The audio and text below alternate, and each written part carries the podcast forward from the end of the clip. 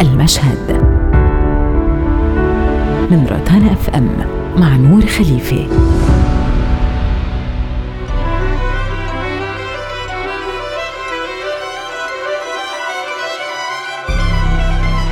فيلم حقق أرقام قياسية وتجاوزت أرباحه التوقعات وأصبح حديث الناس ووصل البعض إلى أن وصفوا بأنه الفيلم الأفضل بقرن الحالي.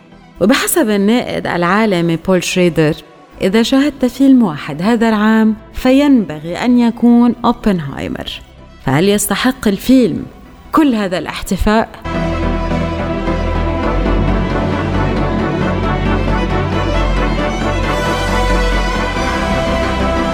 أوبنهايمر للمخرج كريستوفر نولان بطولة كيليان ميرفي اللي لعب دور أوبنهايمر ببراعة شديدة روبرت داوني جونيور بدور لويس شتراوس مات ديمون إيميلي بلانت رامي مالك وفلورنس بيو.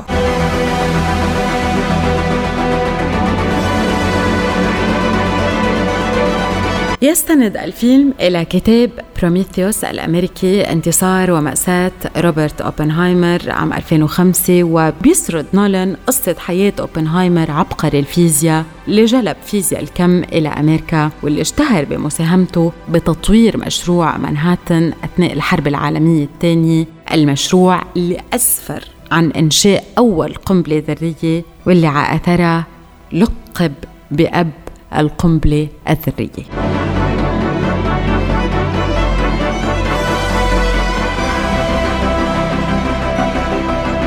بإحدى المقابلات قال المخرج كريستوفر نولان أنه بيشوف أوبنهايمر أهم شخص عاش على الإطلاق وقصة أوبنهايمر هي واحدة من أكبر القصص اللي ممكن أن نتخيلها فمن خلال اكتشافه أعطانا القوة لتدمير أنفسنا وهالشي غير المعادلة البشرية This is a national emergency. Detonator charged.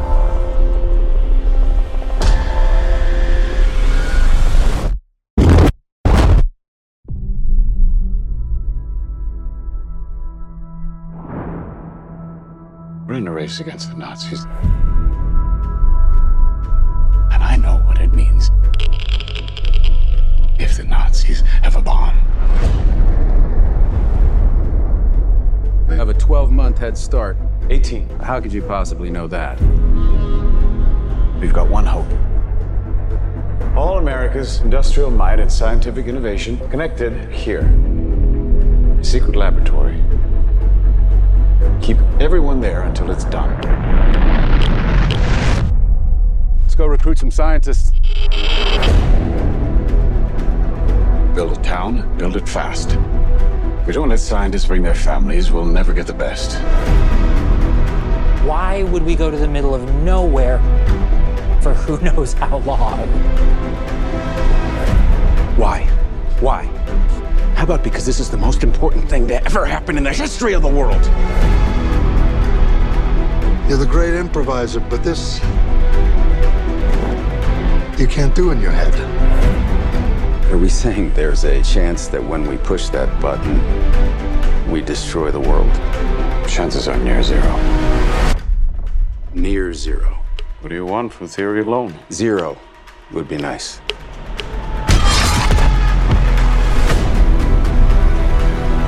This is a matter of life and death. I can perform this miracle. World War II would be over. Our boys would come home. That's happening, isn't it? The world will remember this day. Our work here will ensure a peace mankind has never seen.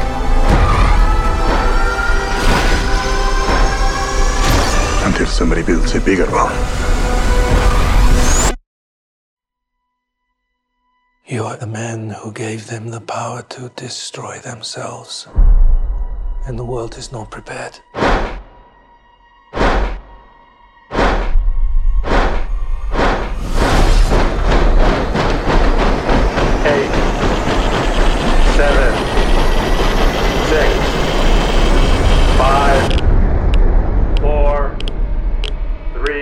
Needs to know what's next.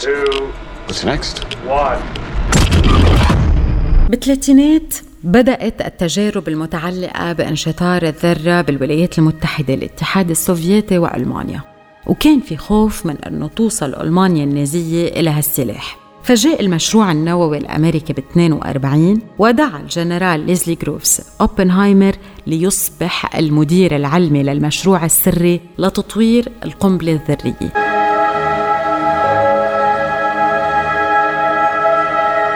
اختار أوبنهايمر موقع بجبال جيمس بولاية نيو مكسيكو وهو اللي كان يحلم دايما بأنه يجمع مصدر سعادته والمكان الأحب إلى قلبه نيو مكسيكو بعشقه الفيزياء فبنى له الجيش الأمريكي مجمع مختبرات ضم أهم العلماء بهدف صناعة قنبلة ذرية.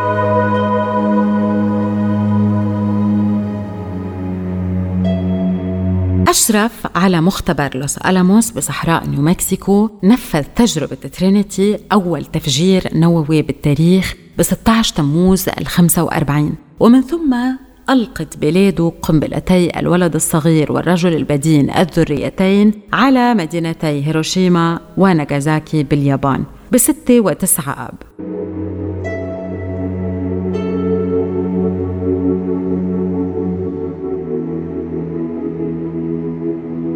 وعند لحظة التفجير بتجربة ترينيتي ردد أوبنهايمر عبارة من الكتاب المقدس الهندوسي بهاجافاد جيتا وهي الآن أصبحت الموت مدمر العوالم فهل هالعبارة تعبر عن ندمه ووخزة الضمير أم تعبر عن عظمة السلطة؟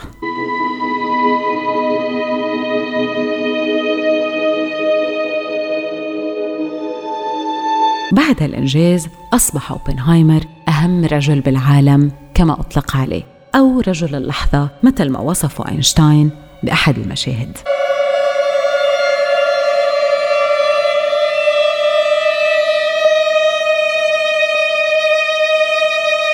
شعور بالفخر والاعتزاز بالإنجاز العلمي اللي حققه واللي بسببه أصبح أهم رجل بالعالم كان واضح جداً. ومع إلقاء القنبلة الذرية على هيروشيما احتفل واستمتع بالتصفيق من الحشد بلوس ألاموس وكان حدث مثير جدا لأوبنهايمر اللي ألقى خطاب بوقتها ما ذكر فيه الأشخاص اللي انقتلوا ولم يتأسف لخسارتهم بل تأسف أنه ما طوروا القنبلة بالوقت المناسب لاستخدامها ضد الألمان. ولكن شعوره بالنصر تبخر من بعد فترة من إلقاء القنبلة على ناجازاكي واللي اعتبر أنها غير ضرورية وغير مبررة. بنشوف بأحد المشاهد أوبنهايمر هو عم يلقي خطاب ويتخيل وجوه الحاضرين بأن وجوه مشوهة وأشلاء وجثث. إذا امتزجت عنده مشاعر الاعتزاز بالإنجاز العلمي وتأنيب الضمير أو شيء من ماذا فعلت يدي.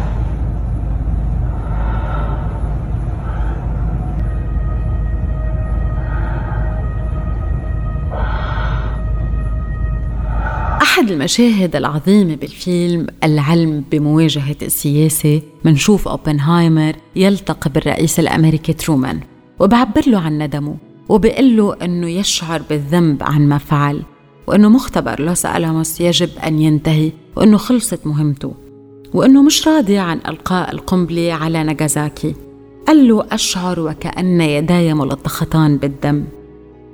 فما كان من ترومان إلا أن أعطاه منديل استخفافا بشعور الذنب اللي عم بحسه وقال له أنه الناس رح تتذكر من ألقى القنبلة وليس من صنعها وطلب من مساعديه أنه ما يشوف أوبنهايمر مرة أخرى.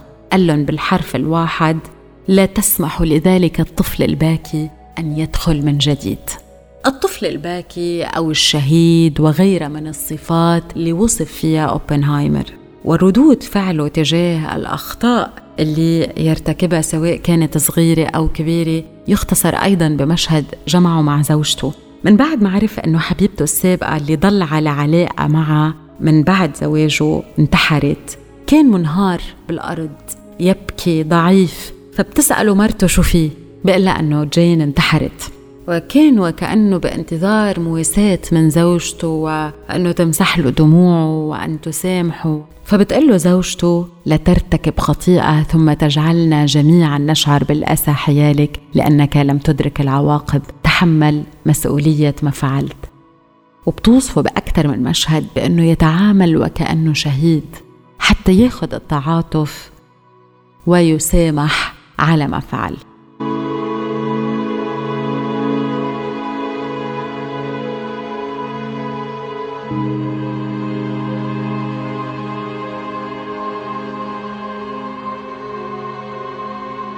بهالفيلم بيرجع المخرج لجلسة الاستماع الأمنية أو ما وصف بوقتها بالمجلس الرمادي لأوبنهايمر سنة ال 54 واللي أعد رئيس هيئة الطاقة الذرية لويس شتراوس حيث وضع أوبنهايمر تحت المراقبة لأكثر من تسع سنوات ورفع عليه عدد من القضايا من بعد ما رفض القنبلة الهيدروجينية وحملاته ضدها وتسلحه بضوابط وأخلاقيات حول استعمال أسلحة الدمار الشامل.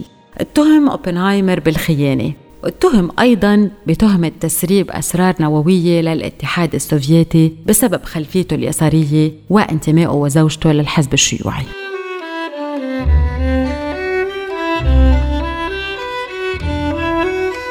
اوبنهايمر أكثر من أنه فيلم سيرة ذاتية عن شخصية جي روبرت أوبنهايمر إلا أنه بيطرح المعضلة الأخلاقية لعلماء القنبلة الذرية. فمع العلم أنه الكثيرين إذا ما قلنا كل العلماء عبروا عن ندم من بعد المشروع إلا أنه بالنسبة للعديد من العلماء كان المكان متعة لا تضاهى. هيدا الشيء اللي قالوه وأقروا فيه بأنفسهم. وإنه الوقت اللي قضوه بلوس ألاموس كان من أجمل أوقات حياتهم. حتى أنه الفيزيائي الإنجليزي جيمس تاك وصفه بالزمن الذهبي. هالمكان اللي جمع الرجال العظماء. الكل يعمل من أجل قضية مشتركة. الكل سعيد. التمويل كبير للمشروع. متعة وفخر. إغراءات وملذات السلطة اللي تخفي اللي, اللي قد تزيح أي رادع أخلاقي. الفيزيائي إيسيدور رافي قال أنه لاحظ تغيير بصديقه أوبنهايمر من بعد الاختبار الأول وقال صار يمشي مختال بنفسه. هالسلطة لا تتعايش فقط مع الألم الأخلاقي بل تتغذى عليه.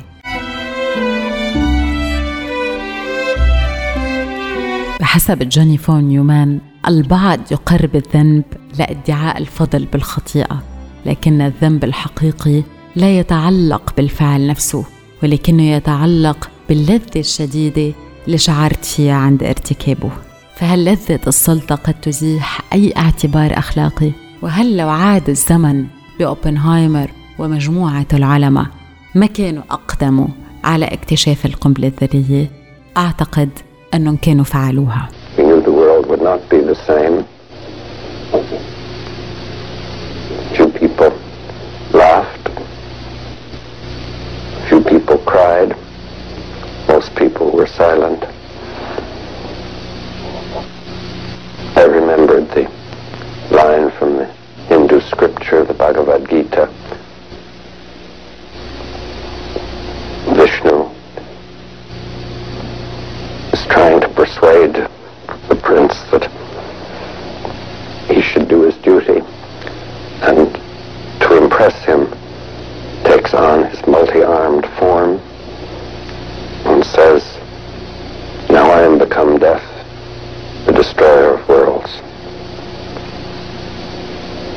I suppose we all thought that one way or another.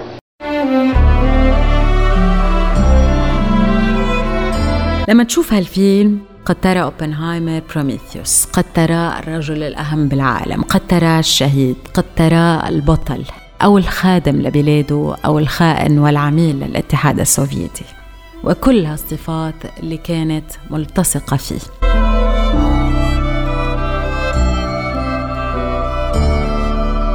ولنعود لأول سؤال طرحته ببداية الحلقة هل يستحق أوبنهايمر كل هذا الاحتفاء؟ هل فعلا هو أعظم فيلم بقرننا الحالي؟ فيلم مهم من مخرج عظيم ولكنه طبعا ليس الأهم بودكاست المشهد من روتانا أف أم مع نور خليفه